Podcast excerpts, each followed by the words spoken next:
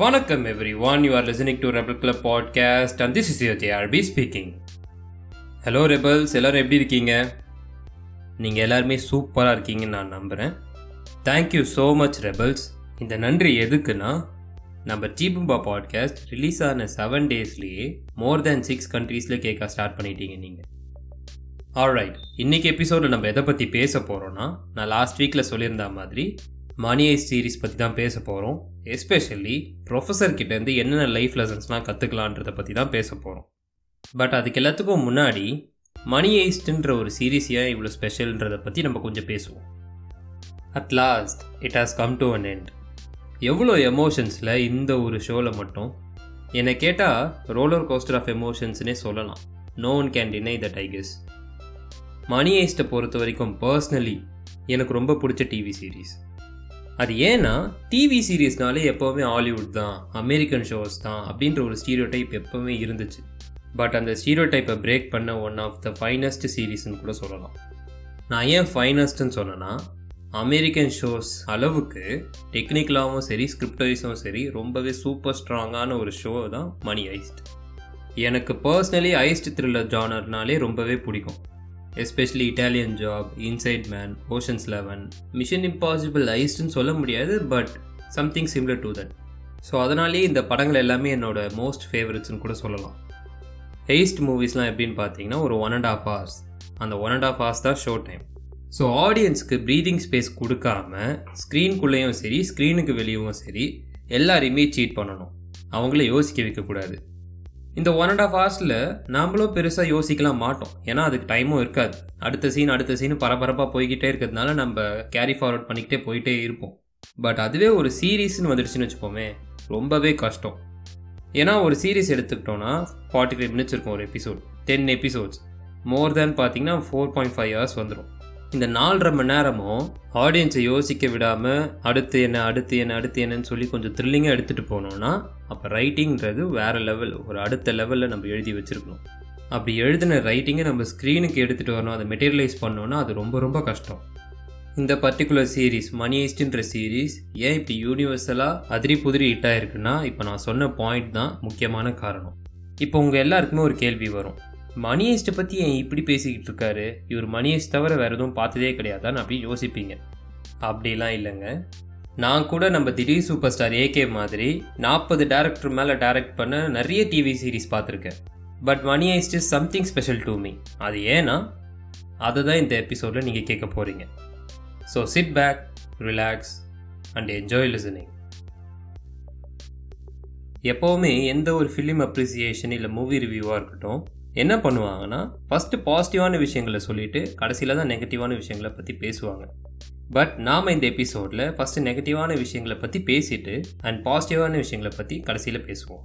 ஏன்னா ஐ வானா எந்த எபிசோட் ஆனால் பாசிட்டிவ் நோட் எந்த ஒரு ப்ராடக்டாக இருந்தாலும் அது நீங்கள் மூவியாக இருக்கலாம் டிவி சீரீஸாக இருக்கலாம் இல்லை ஒரு கமாடிட்டி எதோ ஒரு ப்ராடக்டாக இருந்தாலும் ஹண்ட்ரட் பர்சன்ட் பர்ஃபெக்ட்ன்றது எதுலேயுமே கிடையாது. இப்போ நம்ம காலம் கடந்து கொண்டாடுற நிறைய படங்கள் கூட பார்த்தீங்கன்னா ஹண்ட்ரட் பர்சன்ட் பர்ஃபெக்ட்லாம் கிடையாது. அதே மாதிரி தான் மணி நிறைய ஃப்ளாஸ் இருக்குது அந்த டிவி சீரீஸில் எக்கச்சக்கமான ஃப்ளாஸ் இருக்குது பட் சூப்பர் கிரிஞ்ச் இல்லை. ஐ ஆல்சோ அட்மிட் தட் பார்க்குற எல்லாருக்குமே இது பிடிக்குமான்னு கேட்டிங்கன்னா கண்டிப்பாக கிடையாது. எல்லாருக்குமே எல்லா விஷயமும் பிடிக்கணும்னு அவசியமும் இல்லை. ஹண்ட்ரட் பர்சன்டேஜ் ப்ராக்டிக்கலி இம்பாசிபிளும் கூடாது. பட் இந்த ஷோக்கு மட்டும் பார்த்தீங்கன்னா பயங்கரமான ஒரு ஏற்றட் இருக்கும். மணி ஈஸ்டா அதெல்லாம் மனுஷன் பார்ப்பானான்ற மாதிரியே சோஷியல் மீடியாவில் பேசுவாங்க. அப்படியா சார்? நீங்கள் என்ன பார்ப்பீங்க அப்படின்னு நம்ம கேட்டு பார்க்கணுமே அவங்க ஒரு ஷோ பேர் சொல்லுவாங்க பாருங்கள் நம்மளுக்கு பயங்கரமான குபீர் மூமெண்ட் தான் அது. As you all know rebels நம்ம தான் கொஞ்சம் டிஃப்ரெண்ட் இல்லை எந்த ஒரு பிரச்சனை இருந்தாலும் அந்த பிரச்சனைக்கான ரூட் காசை நம்ம தேடி போய் பார்ப்போம் அப்படியே இந்த ஷோக்கு பயங்கரமான ஏற்றட் இருக்குது இவ்வளோ பேஷ் பண்ணி அப்யூஸ் பண்ணுற அளவுக்குலாம் இந்த ஷோ ஒன்றும் அவ்வளோ மோசம் கிடையாது. நல்லா தானே இருக்குது பார்க்குற மாதிரி தானே இருக்குதுன்னு நம்ம யோசிக்கும் போது தான் எனக்கு ஒரு விஷயம் புரிஞ்சுது. இந்த சோஷியல் மீடியாவில் சில பேர் தன்னை பெரிய இன்டலெக்சுவல் காட்டிக்கணும் அப்படின்றதுக்காகவே இந்த ஷோவை பேஷ் பண்ண ஸ்டார்ட் பண்ணாங்க. இந்த ஷோ ஆல் அட்ரஸ் தெரியாமல் தான் இருந்துச்சு. பட் யூனிவர்சலாக பார்த்தீங்கன்னா எல்லாருக்குமே பிடிக்க ஆரம்பிச்சது எல்லாருமே பார்க்க ஆரம்பித்தாங்க பயங்கரமான ஹிட் ஆகிடுச்சு யாரை பார்த்தாலும் மணி ஐஸ்ட்டுன்னு பேச ஆரம்பிச்சிட்டாங்க. டிவி நியூஸ்லாம் வர ஆரம்பிச்சது என் அப்பா அம்மாலாம் வந்து மணி ஐஸ்ட்னா என்னடான்னு கேட்க ஆரம்பித்தாங்க இன்ஃபேக்ட் அவங்க ரெண்டு பேருமே இந்த ஷோக்கான பொட்டென்ஷியல் வியூவர்ஸ் கிடையாது. இந்த ஷோ க்ரியேட் பண்ணும்போது இவங்கெல்லாம் டார்கெட்டட் ஆடியன்ஸ்னு சொல்லி க்ரியேட் பண்ணுவாங்க. ஏன்? நம்மளே முதல்ல டார்கெட் ஆடியன்ஸ் கிடையாது. இந்த ஷோ ஒரு ரீஜனல் ஷோ அந்த ஊருக்காக எடுத்திருக்காங்க. ஒரு மேஜிக்னால இந்த ஷோ வந்து பயங்கரமான ஃபேமஸ் ஆகிடுச்சு இந்த பாப்புலாரிட்டிக்கு இந்த ஷோ பார்த்தீங்கன்னா டிசர்விங்கான ஷோன்னு தான் நான் சொல்லுவேன். ஆனாலும் இந்த ஷோவை ஏன் இப்படி பேஷ் பண்ணுறாங்க மணியஸ்ட்டு வந்து ஏன் இப்படி போட்டு அடிக்கிறாங்க? சோஷியல் மீடியாவில் நம்ம யோசிச்சோன்னா இது ஒரு எக்ஸாம்பிள் மூலமாக நான் சொல்கிறேன் உங்களுக்கு. இப்போ ஒரு இடத்துல நூறு பேர் இருக்காங்கன்னு வச்சுப்போம். அந்த நூறு பேரில் தொண்ணூறு பேர் வந்து எனக்கு முட்டை போண்டா ரொம்ப பிடிக்கும்னு சொல்லுவாங்க. மிச்ச பத்து பேரில் ஒருத்த மட்டும் என்ன பண்ணுவான்னா எனக்கு கத்திரிக்காய் பஜ்ஜி தான் ரொம்ப பிடிக்கும்னு புதுசாக வித்தியாசமாக உருட்டுவான். உடனே அவன் கூட இருக்க ஒன்பது பேரும் பார்த்தீங்கன்னா ஆ ஊ தலைவரே அப்படின்னு சொல்லி கத்த ஆரம்பிப்பானுங்க. இது எதனால் நடக்குதுன்னா difference of opinion brings you attention அதுவும் பார்த்தீங்கன்னா இன்ஸ்டன்ட் அட்டென்ஷனை உங்களுக்கு கொடுத்துரும்.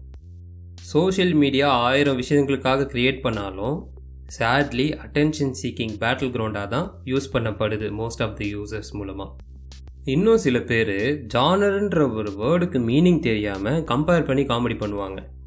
மணி ஐஸ்டை விட பீக்கி பிளைண்டர்ஸ் நல்லாயிருக்கும். பீக்கி பிளைண்டர்ஸை விட கேம் ஆஃப் த்ரோன்ஸ் நல்லாயிருக்கும் அப்படின்னு சொல்லி கம்பேர் பண்ணிக்கிட்டே இருப்பாங்க. இது எப்படி தம்மா இருக்குது? டைட்டானிக்கை விட அவெஞ்சர்ஸ் என் கேம் தான் சம படம்னு சொன்னால் எப்படி இருக்கும்? டைட்டானிக்ன்றது ஒரு லவ் ஸ்டோரி அவெஞ்சர்ஸ்ன்றது சூப்பர் ஹீரோ படம். இது ரெண்டுமே கம்பேர் பண்ணுறது ஃபண்டமெண்டலி ராங்கில் அந்த மாதிரி தான் இதை கம்பேர் பண்ணிக்கிட்டு இருப்பாங்க. நம்ம என்ன தான் இவ்வளோ பேசினாலும் மணி ஐஸ்ட் கொஞ்சம் ஐப் பண்ணப்பட்டது தான். பட் தேங்க் காட் நான் ரெண்டு சீசன் இந்த ஐப்புக்கு முன்னாடியே பார்த்துட்டேங்க. அதனால் எனக்கு ரொம்பவே பிடிச்சிருந்தது. நான் முன்னாடியே சொன்ன மாதிரி இந்த ஐப் பாப்புலாரிட்டிக்கெலாம் ஒர்த்தான சீரீஸ் தான் மணி ஐஸ்ட் இந்த ஐப்புக்கு பின்னாடியே ஒரு நல்ல விஷயம் இருக்குது எனக்கு தெரிஞ்ச ஒரு மெக்கானிக் அண்ணா இருக்கார். அவர் பெருசாக தமிழ் தவிர எந்த படமும் பார்க்க மாட்டார். இப்போ ஹாலிவுட் மூவிஸ்னாலும் தமிழ் டப்பிங் தான் பார்ப்பார். ஆனால் அவரை சுற்றி எல்லாருமே இந்த மணியை சீரிஸ் பற்றி பேசியிருப்பாங்க போல். அவர் உடனே டெலகிராமில் இந்த மணி ஏஸ்ட்டை டவுன்லோட் பண்ணி அதோட ஒரிஜினல் லாங்குவேஜ்லேயே பார்த்து முடிச்சிருக்காரு. அதை பார்த்தது மட்டும் இல்லாமல் செம்மையாக இருக்குடா தம்பி அப்படின்னு சொன்னார். எங்கேயோ எடுத்த ஒரு கான்டென்ட் எங்கே ரீச் ஆயிருக்கு பார்த்தீங்களா and also as I said earlier இந்த ஷோவோட நரேஷனில் எக்கச்சக்கமான நெகட்டிவ்ஸ் இருக்குது இல்லைன்னுலாம் சொல்ல முடியாது. பட் எண்ட் ஆஃப் த சீரீஸில் அதெல்லாம் ஒரு மேட்ரே கிடையாது. அப்படின்னு யோசிக்க வைக்கிறது தான் இந்த சீரீஸோட ஸ்பெஷாலிட்டியே நம்ம எல்லாருக்கும் ஏன் இப்போ ரீசெண்ட் டைம்ஸில் படங்களை விட டிவி சீரீஸ் ரொம்ப பிடிச்சிருக்குன்னு நம்ம யோசித்தோன்னா அந்த பர்டிகுலர் சீரீஸில் நிறைய கேரக்டர்ஸ் இருக்கும் அதில் ஏதாவது ஒரு கேரக்டர் நமக்கு ரொம்பவே பிடிச்சிரும். நம்ம கனெக்ட் ஆகிடுவோம் அப்படி நம்ம கனெக்ட் ஆகி பார்க்கும்போது அந்த பர்டிகுலர் ஷோவில் அந்த கேரக்டருக்குன்னு ஒரு லேர்னிங் கவ் இருக்கும். அந்த கேரக்டர் கூட சேர்ந்து நம்மளும் ட்ராவல் பண்ண ஆரம்பிப்போம். அப்படி எனக்கு ரொம்ப பிடிச்ச கேரக்டர் இந்த ஷோவில் யாருன்னு பார்த்தீங்கன்னா it's none other than mister professor இந்த கேரக்டர் ஏன் எனக்கு ரொம்ப ரொம்ப பிடிச்சிருக்கு அப்படின்னா ரொம்பவே simple he might look like a nerd or introvert but he really knows what he wants and what he is doing சுருக்கமாக சொல்லணும்னா பக்கா ஆல்ஃபா மேல் இன் டிஸ்கைஸ் மெட்டீரியல்னு சொல்லலாம். ப்ரொஃபஸர் கேரக்டர் பற்றி நம்ம பேசும்போது இதை பற்றி பேசாமல் இருக்க முடியாது. சோஷியல் மீடியாவில் நான் நிறைய கம்பேரிசன் பார்த்துருக்கேன். ப்ரொஃபஸர் வெர்சஸ் மைக்கிள் ஸ்கோல்ஃபீல்டு அப்படின்னு சொல்லுவாங்க. இந்த ரெண்டு கேரக்டர்ஸுமே பார்த்தீங்கன்னா பியூட்டிஃபுல்லி ரிட்டன் கேரக்டர்ஸ் தான். But professor is one notch ahead of ஸ்கோஃபீல்டுன்னு நான் தைரியமாக சொல்லுவேன். அது ஏன்னா ப்ரொஃபஸருன்றவர் பார்த்தீங்கன்னா நம்மள மாதிரி ஒரு நார்மல் ஹியூமன் பீயிங் தான். ஆனால் ஸ்கோஃபீல்டை பொறுத்த வரைக்கும் ஏஸ் அ டிஸார்டர் அவனுக்கு லோ லேட்டன்ட் இன்ஹிபிஷன் ஒரு டிஸார்டர் இருக்கும். அந்த டிஸார்டரை அவன் வந்து ஒரு சூப்பர் எபிலிட்டியாக மாற்றிப்பான் அதனால் அவனோட பிளானிங் டெசிஷன்ஸ் எல்லாத்துலேயுமே அந்த லோ லேட்டன்ட் இன்ஹிபிஷன்றது ஒரு பெரிய பங்கு வகிக்கும். ஆஸ் அ வியூவராக நம்ம எவ்வளோ தான் கனெக்ட் ஆகி பார்த்தாலும் ஒரு பாயிண்ட்டுக்கு மேலே ஓகே இந்த மாதிரி ஒரு டிஸார்டர் இருக்குது அதான் அவனுக்கு சாதகமாக அவன் யூஸ் பண்ணிக்கிறான் அப்படின்னு சொல்லி ஒரு தேர்ட் பர்சன் பர்ஸ்பெக்டிவ்ல தான் பார்ப்போம். ஆனால் அதுவே நம்பால் கிட்ட வந்தோன்னா நம்பாலும் பார்த்தீங்கன்னா நம்மள மாதிரி ஒரு சாதாரண ஒரு மனிதன் தான். அவருக்கு எந்த ஒரு சூப்பர் பவரும் கிடையாது. ஆனால் அவர்கிட்ட சூப்பர் பவரை விட மிக முக்கியமான ஒரு ஸ்கில் இருக்குது அதுதான் பேஷன்ஸ் பொறுமையாக எல்லாத்தையுமே படித்து எல்லாத்தையுமே கற்றுக்கிட்டு அதை எங்கே எப்படி அப்ளை பண்ணோன்றத பக்காவாக பிளான் பண்ணுற அளவுக்கு அவர்கிட்ட ஒரு பொறுமை இருந்தது. நம்மளால் மைக்கிள் மாதிரி லோ லேட்டன்ட் இன்ஹிபிஷன்லாம் வர வைக்க முடியுமான்னு கேட்டிங்கன்னா கண்டிப்பாக முடியாது. ஆனால் ப்ரொஃபஸர் மாதிரி பொறுமையாக நமக்கு என்ன தேவையோ அதை தெரிஞ்சுக்கிட்டு அழகாக அதை படித்து தெரிஞ்சு புரிஞ்சுக்கிட்டு பண்ண முடியுமான்னு கேட்டிங்கன்னா நிச்சயமாக பண்ண முடியும். இதனால தான் எனக்கு ப்ரொஃபஸருன்ற கேரக்டர் ரொம்ப ரொம்ப ரொம்ப பிடிக்கும். அஃப்கோர்ஸ் ப்ரொஃபஸரும் சரி ஸ்கோஃபீல்டும் சரி இந்த ரெண்டு கேரக்டரோட மோட்டிவேஷன் பார்த்தீங்கன்னா எமோஷன் ஒன்று தான் அப்பா இறந்துட்டாரு அதுக்கு நான் வந்து ரிவெஞ்ச் எடுக்கணும். இன்னொன்று என் அண்ணனை அரெஸ்ட் பண்ணிட்டாங்க அவனை ஜெயிலுக்குள்ளே போய் காப்பாற்றணும் இந்த ரெண்டு பேருக்குமே பேஸ் லைனுன்றது எமோஷன் தான். பட் ப்ரொஃபஸர் எங்கே வந்து தனியாக நிற்கிறாருன்னா அவரோட மேனேஜ்மெண்ட் ஸ்கில்ஸ் அண்ட் அவரோட லீடர்ஷிப் ஸ்கில்ஸ் எங்கே எப்படி அடிக்கணும் யார்கிட்ட என்ன பேசணுன்றது எல்லாமே தெரிஞ்சு வச்சுருப்பாரு. வேற ஸ்கோஃபீல்டு வந்து பார்த்தீங்கன்னா அவனுக்கு என்னதான் அந்த ஒரு சூப்பர் பவர் இருந்தாலும் அவனோட மேனேஜ்மெண்ட் ஸ்கில்ஸாக இருக்கட்டும் இல்லை அவனோட லீடர்ஷிப் ஸ்கில்ஸாக இருக்கட்டும் இது எல்லாமே ஒரு அளவுக்கு சுமாராக தான் இருக்கும். இதிலே ப்ரொஃபஸர்ன்றது தனியாக நிற்பார் ஆல்ரைட் ட்ரபிள்ஸ் இப்போ மணியே சீரீஸ் பற்றியும் ப்ரொஃபஸர்ன்ற கேரக்டர் பற்றியும் எனக்கு பிடிச்ச விஷயங்கள்லாம் நான் பேசிட்டேன். ஆக்சுவலாக இந்த சீரீஸ்லேருந்து என்னென்ன லைஃப் லெசன்ஸ் நம்ம எடுத்துக்கலான்றதை பற்றி இப்போ பேசுவோமா? எந்த ஒரு ஐஸ்ட் நடக்கிறதுக்கு முன்னாடியுமே ப்ரொஃபஸர் என்ன பண்ணுவாருன்னா அவரோட டீம்மேட்ஸை கூப்பிட்டு உட்கார வச்சு கிளாஸ் எடுப்பார். டோக்கியோ நைரோபின்னு சொல்லி எல்லாருக்குமே கிளாஸ் எடுப்பார்ல? அவங்களுக்கு மட்டும் கிடையாது. நமக்கும் சேர்த்து தான் ஒரு கிளாஸ் எடுத்திருக்காரு. அதில் முக்கியமான கிளாஸ் என்னென்னா நீங்கள் எந்த ஒரு விஷயம் பண்ண போகிறீங்கனாலும் ஃபார் எக்ஸாம்பிள் இப்போ நீங்கள் ஒரு பிஸ்னஸ் பண்ண போகிறீங்க அந்த பிஸ்னஸ் ஒரு பர்டிகுலர் டொமைனில் இருக்குது இல்லை ஒரு பூ வியாபாரம் பண்ண போகிறீங்கன்னா அந்த மார்க்கெட் எப்படி இருக்குது அதோட இன் அண்ட் அவுட் எல்லாத்தையுமே தெரிஞ்சுக்கணும். இதை எப்படி சொல்லுவாங்கன்னா நோ யுவர் கேம்னு சொல்லுவாங்க. இப்போ இதை நம்ம மணியஸ்ட் வச்சு பார்த்தோன்னா ராயல் மின்ட் ஆஃப் ஸ்பெயினாக இருக்கட்டும் இல்லை அந்த கோல்டு ரிசர்வாக இருக்கட்டும் அந்த பில்டிங்ஸ்குள்ளே எந்தெந்த இடத்துல என்னென்ன விஷயங்கள் பண்ணுறாங்க அதோட ப்ளூ பிரிண்ட் என்ன எந்தெந்த விஷயங்கள் புதுசாக ரெனோவேட் பண்ணியிருக்காங்க யார் யார் எங்கே இருப்பா என்னென்ன விஷயங்கள் அவங்க பண்ணுவாங்க ஆஸ்டேஜஸ்லாம் எப்படி ஃபீல் பண்ணுவாங்க போலீஸோட அடுத்த மூவ் எப்படி இருக்கும் டீம்மேட்ஸ் எப்படி யோசிப்பாங்க ஒரு த்ரீ டேஸ்க்கு அப்புறம் போலீஸ் ப்ரெஸ் பப்ளிக் இவங்களாம் எப்படி யோசிப்பாங்க ஒரு ஒன் வீக் அப்புறம் ஆஸ்டேஜஸோட சைக்காலஜி எப்படி இருக்கும்? இது எல்லாத்த பற்றியுமே தெரிஞ்சு வச்சுருப்பாரு நம்ம ப்ரொஃபஸர் போலீஸை பொறுத்த வரைக்கும் அவங்க ஜெயிக்கிற மாதிரி இருக்கணும். ஆனால் எண்ட் ஆஃப் தி கேமில் நம்ம தான் ஜெயிக்கணும் அப்படின்ற மாதிரி ஒரு ஸ்கெட்ச் போட்டு வச்சுருப்பாரு. இந்த மாதிரி நம்மளோட லைஃப்பில் நம்மளால் பண்ண முடியாதுன்னு நினைக்கிறீங்களா? கண்டிப்பாக முடியும். அதுக்குன்னு நான் போய் ப்ரொஃபஸர் மாதிரி ஸ்கெட்ச் போட்டு பேங்க்கை ராப் பண்ணுங்க அப்படின்னு சொல்ல வரல. அவருக்கு ஒரு பர்பஸ் இருக்குது அந்த ஃபிக்ஷனல் கேரக்டருக்குன்னு ஒரு பர்பஸ் வச்சுருக்காங்க. உங்களுக்குன்னு ஒரு பர்பஸ் இருக்கும். ஒரு கனவு இருக்கும். அதுக்கு முதல்ல நீங்கள் உக்காந்து உங்களுக்கு என்ன வேணும்? அது வேணும்னா நீங்கள் என்னென்ன விஷயங்கள் பண்ணணும்? அப்படின்னு ஒரு பிளான் பண்ணணும். அப்படி நீங்கள் பிளான் பண்ணும்போது உங்களுக்கு நிறைய டேட்டா தேவைப்படும். அந்த டேட்டாக்கு நீங்கள் ரிசர்ச் பண்ண ஸ்டார்ட் பண்ணுவீங்க. அந்த ரிசர்ச் பண்ணுறதுக்கு நீங்கள் நிறைய சோர்சஸ்லேருந்து படிக்க ஆரம்பிக்கணும். ஸோ இது எல்லாத்துக்குமே பொறுமன்றது ஒரு முக்கியமான குவாலிட்டியாக வந்து நிற்கும் ஃபஸ்ட் சீசனில் ப்ரொஃபஸர் சொல்லுவார்னு நினைக்கிறேன்.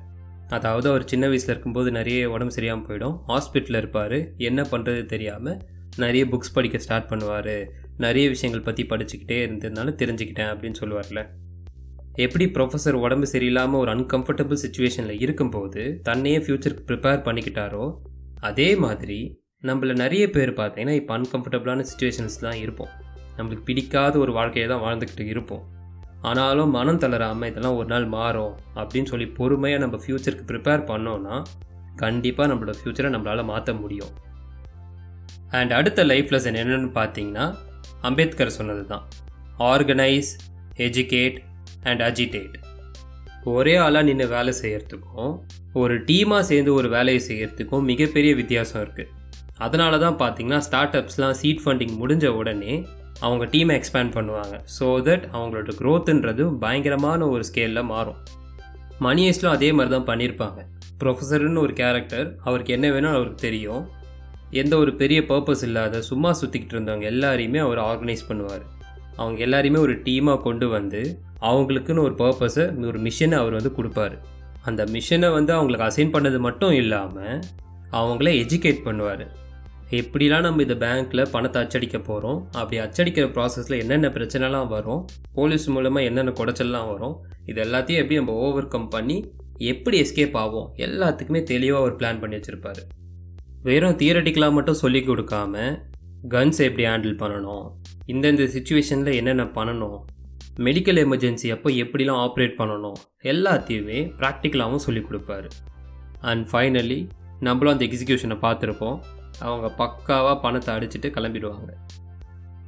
And the next life lesson is know your strength and weakness professor character ரொம்பவே ஸ்மார்ட் அவரோட டீம்மேட்ஸ்க்கு என்னென்ன ஸ்ட்ரென்த் என்னென்ன வீக்னஸ் எல்லாத்தையுமே அவர் பக்காவாக நோட் பண்ணி வச்சுருப்பார். ஒரு எபிசோடில் கூட பேர்லினை எப்படி ஃப்ரேம் பண்ணணும்னு சொல்லி பேர்லினோட கோட்டில் இருக்க பட்டனை தூக்கி காரில் போடுவார்ல அதே மாதிரி தான் இப்போ நல்லா யோசிச்சு பாருங்கள் ஃபஸ்ட் சீசனில் இந்த பணம் அச்சடிக்கிற சீன்லாம் இருக்கும்ல அந்த பணம் அச்சடிக்கிறதுக்கு நைரோபியை ஏன் ப்ரொஃபஸர் சூஸ் பண்ணணும்? வேறு யாராச்சும் சூஸ் பண்ணியிருக்கலாம்ல ஏன்னா அவருக்கு தெரியும். நைரோபி கிட்ட இன்னேட்டாக நேச்சுரலாகவே அவளுக்கு லீடர்ஷிப் குவாலிட்டி மேனேஜ்மெண்ட் ஸ்கில்ஸ் இருக்குது ஸோ அவள் தான் இதுக்கு கரெக்டான ஆள். பர்லின் தான் இந்த ஒரு மிஷினுக்கு கரெக்டான ஒரு லீடராக இருப்பான். டோக்கியோ வந்து ரொம்பவே வாலட்டைல் அவள் எப்போ எப்படி மாறுவான்னு தெரியாது. ஸோ அவளை இந்தந்த டாஸ்க்குக்கு வைக்கணும் அப்படின்னு சொல்லி எல்லாருக்குமே ஒரு ரோல் அசைன் பண்ணுவார். அது ஏன் அவர் அசைன் பண்ணுறாருனா அவங்களோட ஸ்ட்ரென்த் அண்ட் வீக்னஸை அவர் பயங்கரமாக ஸ்டடி பண்ணி வச்சுருப்பார். அதே மாதிரி நம்ம ஒரு விஷயம் பண்ண போகிறோம் நமக்கு ஒரு விஷயம் தேவைன்னா முதல்ல நமக்கு என்ன வரும் வராது அப்படின்றத நம்ம தெளிவு பெறணும். ஒன்ஸ் அந்த தெளிவு மட்டும் நம்மளுக்கு கிடச்சிடுச்சுன்னா நம்மளால் எந்த ஒரு விஷயத்தையும் சாதிக்க முடியும். அண்ட் இன்னொரு முக்கியமான லைஃப் லெசனை பற்றி நம்ம பேசியே ஆகணும். எப்போவுமே நம்ம ஒரு டெஸ்டினேஷன் ஒரு கோலை நோக்கி நம்ம போய்கிட்டு இருக்கும்போது there will be obstacles and problems நிறைய ப்ராப்ளம்ஸ் அண்ட் அப்டக்கல்ஸ்லாம் வரும். அப்படி வரும்போது நம்ம ஸ்மார்ட் ப்ளே பண்ணணும். அதுதான் ப்ரொஃபஸரும் இங்கே பண்ணியிருப்பார் மணி ஈஸ்டில் எஸ்பெஷலி இந்த சீக்வன்ஸ் எனக்கு ரொம்பவே பிடிக்கும். ட்ரோஜன் ஆர்ஸ்னு ஒரு மேட்டர் இருக்கும்ல. இன்ஸ்பெக்டர் ஏஞ்சல்னு ஒரு சிம்ப் இருப்பார். அவர் என்ன பண்ணுவார்? ஆர்டோரோ ரோமானுக்கு சர்ஜரி பண்ண வர டாக்டர்ஸில் ஒருத்தராக உள்ளே வருவார். அப்படி அவர் உள்ளே வரும்போது அவரோட ஸ்பெக்ஸில் ஒரு பக்கை வச்சுருவாங்க. ஸோ தட் போலீஸோட அடுத்த மூவ் எப்படி இருக்கும்? அவங்க என்னெல்லாம் யோசிக்கிறாங்கன்னு சொல்லி ப்ரொஃபஸர் ஈஸியாக தெரிஞ்சுப்பார். இதுதான் அந்த ஸ்மார்ட் ஒர்க் நமக்கு நம்ம லைஃப்பில் இருக்க அப்டக்கல்ஸ் அண்ட் ப்ராப்ளம்ஸை ஸ்மார்ட்டாக எப்படி ஓவர் கம் பண்ணுறது அப்படின்னு நம்ம சொல்யூஷன் ட்ரிவனாக யோசித்து ஆக்ஷன்ஸ் எடுக்கணும். நான் ஆல்ரெடி சொன்ன மாதிரி ப்ரொஃபஸர் எவ்வளோ தான் தியரட்டிக்கலாக எக்ஸ்ப்ளனேஷன் கொடுத்தாலும் எக்ஸிக்யூஷன் அண்ட் பர்சிஸ்டன்ட் பிளானிங் இதில் மட்டும் அவர் காம்ப்ரமைஸ் பண்ணவே மாட்டார். சூரரை போற்று படத்தில் கூட ஒரு சம சீக்வன்ஸ் வரும். அதில் இந்த மாரா கேரக்டர் ஃபஸ்ட் டைம் அவரோட இன்ஸ்பிரேஷன் பரேஷை போய் பார்ப்பார் ஃப்ளைட்டில் அப்போ அந்த பரேஷ் கேரக்டர் என்ன சொல்லுவாருன்னா மிஸ்டர் மாரா இந்த ஃப்ளைட்டில் இருக்க எல்லாருக்குமே ஒரு பில்லியன் டாலர் ஐடியா இருக்குது அப்படின்னு சொல்லுவார். அதே மாதிரி நம்ம எல்லார்கிட்டேயுமே ஒரு பயங்கரமான ஒரு ஐடியா இருக்கும். அண்ட் யாருக்கு தெரியும் அந்த ஐடியா மூலிமா நம்மளோட லைஃபே தலைகீழாக கூட மாறலாம். இப்போ எக்ஸிஸ்டன்ஸில் இருக்க எல்லா ஸ்டார்ட் அப்ஸ் பெரிய பெரிய கம்பெனிஸும் ஒரு காலத்தில் வெறும் ஒரு ஐடியாவாக தான் இருந்திருக்கும். அந்த ஐடியாவாக இருந்ததுனாலே இப்போ அவங்க எல்லாருமே பெரிய ஆளாக மாறிட்டாங்கன்னு கேட்டிங்கன்னா கண்டிப்பாக கிடையாது. அந்த ஐடியாஸை வெறும் ஐடியாஸாக மட்டும் வச்சுக்காமல் அவங்க எக்ஸிக்யூட் பண்ணதுனால தான் எவ்வளோ தான் பிரச்சனை எவ்வளோ தான் அப்டக்கல்ஸ் வந்தாலும் அந்த ஐடியா மேலே நம்பிக்கையை இழக்காமல் அவங்க எக்ஸிக்யூட் பண்ணதுனால தான் இந்த அளவுக்கு அவங்க பெரிய ஆளாக மாறியிருக்காங்க. அடுத்ததாக நம்ம டிஸ்கஸ் பண்ண போகிற லைஃப் லெசன்ன்றது ரொம்பவே இம்பார்ட்டன்ட் இதை மணி ரொம்ப அழகாக ஒரு சீக்வன்ஸில் சொல்லியிருப்பாங்க. இன்ஃபேக்ட் கண்களை கலங்க வைத்த சீக்வன்ஸுன்னு கூட சொல்லலாம். மணி ஒரு சீரீஸ் யாரோட பாயிண்ட் ஆஃப் வியூவில் நரேட் ஆகும்னு பார்த்தீங்கன்னா அது டோக்கியோ தான். ஃபஸ்ட்டு ஃப்ரேம்லேருந்தே நம்ம டோக்கியோவை பார்க்க ஆரம்பிச்சிருவோம். நிறைய பேர் டோக்கியோ பாயிண்ட் ஆஃப் வியூவில் பார்த்துருப்பாங்க. டோக்கியோ நிறைய பேருக்கு பிடிச்சிருக்கவும் செய்யும். ஆனால் எனக்கு டோக்கியோலாம் பெருசாக பிடிக்காது. எனக்கு பிடிச்ச கேரக்டர் நைரோபி தான். நைரோபியை இந்த காந்தியான்னு ஒரு டாகை வந்து டார்ச்சர் பண்ணுவான்ல. எனக்கே டென்ஷன் ஆச்சுங்க. எங்கடா கத்தி அவனை போய் வெட்டலாண்டான்ற மாதிரிலாம் கோவம் வந்தது. ஸ்க்ரீன் ரைட்டிங்கில் பிளான்டிங்னு ஒரு விஷயம் இருக்கும். பின்னாடி வரப்போகிறத முன்னாடியே அதுக்கு ஒரு சின்ன கிளிம்ஸ் மாதிரி காமிச்சிருவாங்க. எப்படி சிவாஜி படத்தில் ரஜினிக்கு கடைசியில் சிபிஆர் கொடுக்கறது முன்னாடியே வந்து ஒரு சின்ன பையன் அடிபடுறோம் அது சிபிஆர் கொடுக்குற மாதிரி காமிச்சிருப்பாங்களே அதுதான் பிளான்டிங் டெக்னிக் இதை நைரோபிக்கு வந்து பர்ஃபெக்டாக காமிச்சிருப்பாங்க. ஃபர்ஸ்ட் அலிஷியா வந்து நைரோபி எமோஷனலாக மேனிப்புலேட் பண்ணி அவளை ஜன்னல் வழியை எட்டி பார்க்க வைப்பா. அண்ட் அங்கேருந்து ஒரு ஸ்னைப்பர் அவளை சுடுவாங்க. நம்ம அப்போயே யோசிச்சிருவோம் நைரோபி காலி போலன்னு. பட் சர்ப்ரைசிங்லி நைரோபி அதுலேருந்து தப்பிச்சு வெளியே வருவா. மறுபடியும் காந்தியா கிட்ட மாட்டும் போது நமக்கு ஒரு ஐடியா வந்துடும் ஒருவேளை நைரோபி காலி போல நம்மளும் யோசிக்க ஆரம்பிச்சிருவோம். ஆனால் டோக்கியோன்ற கேரக்டரோட டெத்து வந்து பார்த்தீங்கன்னா எங்கேயுமே பிளான் பண்ணியிருக்க மாட்டாங்க. அவளோட டெத்துன்றது சடனாக நடக்கும். அண்ட் ஒரு ஐ பாயிண்ட்டை க்ரியேட் பண்ணிடும். ஃபிஃப்த் சீசன் ஃபஸ்ட் வால்யூமில் தான் அவளோட டெத் நடக்கும். அவளோட டெத்தோட முடிஞ்சதுனால அது பயங்கரமான ஒரு ஐ பாயிண்ட்டாக மாறிடும். அந்த டெத்தில் தான் ஒரு பயங்கரமான லைஃப் லெசன் நான் பார்த்தேன். நீங்கள் எல்லோரும் கைதி படம் பார்த்துருப்பீங்கன்னு நான் நினைக்கிறேன். அதில் டில்லி கேரக்டர் பவர்ஃபுல்லான ஒரு டைலாக் சொல்லுவார். சாவறதா இருந்தாலும் சண்டை போட்டு சாவணும் சார்னு சொல்லுவார். அதை தான் டோக்கியோவும் பண்ணியிருப்பா அவளை போட்டு சரமாரியாக சுட்டுடுவாங்க. அதுவும் பத்தாமல் முரட்டு ஈகோ ட்ரிப்பான காந்தியா பிஸ்டலால் அவளை காலி பண்ணணும்னு சொல்லி டோக்கியோ கிட்ட வருவார். அப்படி வரும்போது தான் அவருக்கும் சரி நமக்கும் சரி பயங்கரமான ஒரு சர்ப்ரைஸ் இருக்கும். டோக்கியோவுக்கு தெரியும் அவள் சாக போகிறான்னு சொல்லி. ஆனாலும் அவளோட கடைசி மூச்சு வரைக்கும் அவர் சண்டை போட்டிருப்பா. அது எப்படி பண்ணியிருப்பான்னா தான் கிட்ட இந்த எல்லா ஹேண்ட் கிரனேட்ஸையும் அன்கிளிப் பண்ணியிருப்பா அவள் சாகிறதுக்கு ஒரு செகண்ட் முன்னாடி வரைக்கும் எதிரி கண்ணில் பயத்தை விதைச்சிட்டு செத்து போயிருக்கா. இந்த விஷயம் எனக்கு ரொம்பவே பிடிச்சிருந்தது ரெபல்ஸ் நம்ம லைஃப்பில் நம்ம நிறைய பேரை பார்க்குறோம் அதில் பாதிப்பு தேர்ட்டி ஃபைவ் கூட தாண்டி இருக்க மாட்டாங்க. ஆனால் அவங்க லைஃப்பில் தோற்று போயிட்டா மாதிரி இதுக்கப்புறம் ஒன்றுமே கிடையாது. அவள் தான் என் லைஃப் முடிஞ்சு போச்சுன்னு சொல்லி அவங்க ஃபிசிக்கலாக வாழ்வாங்க. பட் எமோஷ்னலி நான் காலி டெட் இன்சைட் அப்படின்ற ஒரு மைண்ட் செட்லேயே அவங்க வாழ்வாங்க. இந்த மாதிரி ஒரு மைண்ட் செட் தான் மிக டேஞ்சரஸான மைண்ட் செட் நம்மளோட கனவு என்னவாக இருந்தாலும் நம்ம கனவுக்கும் நம்மளுக்கும் இருக்க டிஸ்டன்ஸை ரொம்ப பெருசு பண்ணுற மைண்ட் செட் தான் இந்த மைண்ட் செட் இந்த மைண்ட் செட்டை உடைக்கணும்னா நம்மளோட மைண்ட் செட் மாறணும். அது என்னவா மாறணும்னா சாகிறதா இருந்தாலும் சண்டை போட்டு சாகணும். நம்மளால் முடிஞ்ச அளவுக்கு நம்மளோட பெஸ்ட் ஃபைட்டை நம்ம கொடுக்கணும். அப்படின்ற ஒரு மைண்ட் செட்டை நம்ம கொண்டு வரணும். அண்ட் இப்போ நம்ம பேச போகிற லைஃப் லெசன் தான் ரொம்ப ரொம்ப இம்பார்ட்டண்ட் மணி ஐஸ்டாக இருக்கட்டும் இல்லை நம்ம லைஃபாக இருக்கட்டும் எல்லாத்துக்குமே இதுதான் மிகப்பெரிய பிரச்சனையாக கொண்டு வரும். Never ever mix emotions with business Money ஐஸ்ட்டை பொறுத்த வரைக்கும் ப்ரொஃபஸர் கிளியராக சொல்லியிருப்பார். டீம்மேட்ஸ்குள்ளே பர்சனல் ரிலேஷன்ஷிப்ஸ் இருக்கக்கூடாதுன்னு. அது அவரும் மீறி இருப்பார் அது வேறு விஷயம். ஆனால் டோக்கியோ அண்ட் ரியோ இவங்க ரெண்டு பேருக்குள்ளே இருக்க பர்சனல் ரிலேஷன்ஷிப்பால் தான் இருக்கிற எல்லா பிரச்சனையும் வரும்.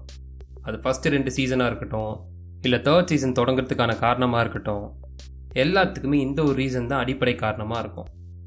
பணத்தை அடித்தோமா ஜாலியாக செட்டில் ஆகணுமான்னு இல்லாமல் தேவையில்லாமல் யோசித்து சப்பையாக ஒரு சேட்டலைட் ஃபோனை வாங்கி அதுலேயும் மாட்டிக்கிட்டு எல்லாரையும் மாட்ட வச்சு பாப்பாப்பா இதே மாதிரி தான் நம்மளும்.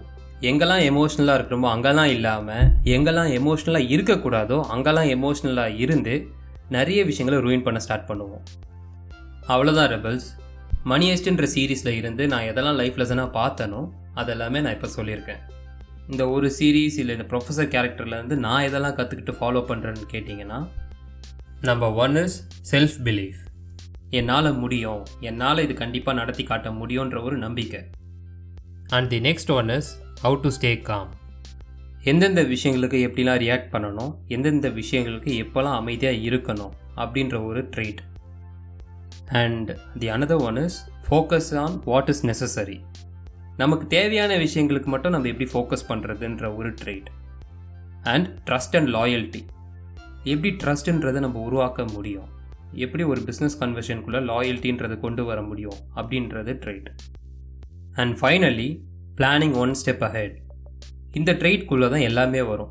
நம்மளோட காம்படிட்டர்ஸ் யார்? அவங்க எப்படிலாம் இருக்காங்க? நம்ம எப்படி இருக்கணும்? எந்தெந்த விஷயங்கள்லாம் பண்ணால் ஃப்யூச்சரில் நம்ம சேஃபாக இருக்கலாம்? அந்த எல்லாமே இந்த ஒரு ட்ரேட்குள்ளே வந்துடும் இந்த ஃபைவ் ட்ரைட்ஸ் தான் எனக்கு ப்ரொஃபஸர் கிட்ட ரொம்பவும் பிடிச்சது. இதை தான் நான் ஃபாலோ பண்ண ட்ரை பண்ணிக்கிட்டே இருக்கேன். இது எல்லாத்தையுமே தாண்டி ஒரே ஒரு ட்ரைட் மட்டும் எனக்கு ரொம்ப இன்ட்ரெஸ்டிங்காக இருந்தது ப்ரொஃபஸர் கிட்ட. அது என்னென்னா இந்த மணிய சீரீஸில் எக்கச்சக்க பிரச்சனை வரும். ப்ரொஃபஸர் தலை மேலே ஒரு பெரிய அணுகுண்டு விழுற மாதிரிலாம் பிரச்சனை வரும். ஆனாலும் இந்த ஆள் சில்லாக பார்த்தீங்கன்னா போய் பெஞ்ச் ப்ரெஸ்ஸில் போய் எக்ஸசைஸ் பண்ணிக்கிட்டு இருப்பான்.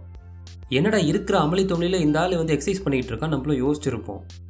அப்போ அதுக்கு ஒரு எக்ஸ்ப்ளனேஷன் அவர் கொடுப்பாரு. எக்ஸசைஸ் பண்ணாதான் என் மைண்ட் ஒர்க் ஆகும் அப்படின்னு சொல்லி ஒரு எக்ஸ்ப்ளனேஷன் கொடுப்பாரு. அது ஃபஸ்ட் எனக்கு கொஞ்சம் ஃபன்னியாக தான் இருந்தது. இப்போ ரீசெண்டாக நான் நோ ஃபேப் ஸ்ட்ரிக் ஃபாலோ பண்ணுறதுனால சரி ஸ்கிப்பிங் பண்ணலாமே சொல்லி எக்ஸசைஸ் பண்ண ஸ்டார்ட் பண்ணேன். அது பண்ணதுக்கப்புறம் தான் எனக்கு ப்ரொஃபஸர் சொன்னதே புரிய ஆரம்பிச்சது. டெய்லி எக்ஸசைஸ் பண்ணிவிட்டு ஒரு கோல்ட் ஷவர் எடுத்ததுக்கப்புறம் அந்த டேவே எனக்கு புதுசாக தெரிய ஆரம்பிச்சது. ஒரு பக்காவான மென்டல் கிளாரிட்டியோட அந்த டேவை எப்படி கேரி ஃபார்வர்ட் பண்ணணும் அப்படின்ற ஒரு புரிதலும் எனக்கு வந்தது. இது ப்ரொஃபஸர் கிட்டேருந்து தான் எனக்கு புரிய ஆரம்பிச்சது. அதுக்கு I am always grateful to this series என்னால் இப்போதைக்கு இது வரைக்கும் தான் சொல்ல முடியும். நான் இன்னும் ஒரு தேர்ட்டி டேஸ் அந்த பெஞ்ச் மார்க் நான் இன்னும் க்ராஸ் பண்ணலை. நான் கன்சிஸ்டண்ட்டாக தேர்ட்டி டேஸ் ஒர்க் அவுட் பண்ணிவிட்டு அப்போ எனக்கு என்னெல்லாம் தோணுதோ அதை ஒரு ஜேர்னலாக நான் க்ரியேட் பண்ணிவிட்டு எக்ஸ்க்ளூசிவாக அதை பற்றி ஒரு பாட்காஸ்ட் எபிசோட் கண்டிப்பாக நான் பண்ணுவேன். நான் முன்னாடியே சொல்லியிருந்தேன்ல இந்த எபிசோடை நான் ஒரு பாசிட்டிவ் நோட்டோட தான் முடிப்பேன்னு சொல்லி. அதுக்கு நான் பேர்லினோட ஒரு ஃபேமஸான கோட் இருக்கும் இந்த சீரீஸில் அதை சொல்லணும்னு ஆசைப்பட்றேன். Because some day something will go wrong it could cost you your life or something worse and on that day what you can be thinking is that you are to blame for something you couldn't control that's life enjoy it until the party is over அவ்வளோதான் rebels இதோட இந்த episode முடியுது. இந்த episode உங்கள் எல்லாருக்குமே பிடிச்சிருக்கோன்னு நான் நம்புகிறேன் உங்களுக்கு இந்த எபிசோட் பற்றி ஏதாச்சும் ஃபீட்பேக் இல்லை ஏதாவது கருத்துக்கள் நீங்கள் தெரிவிக்கணும்னா நம்ம ரெபல் கிளப் இன்ஸ்டாகிராம் பேஜில் வந்து நீங்கள் டிஎம் பண்ணலாம் அண்ட் அடுத்த வாரம் இன்னொரு இன்ட்ரெஸ்டிங்கான எபிசோடோடு நான் உங்களை சந்திக்கிறேன் as always rebels work for the best and prepare for the worst. So with this I am signing off. See you on another new episode. Till then, let's keep being rebellious.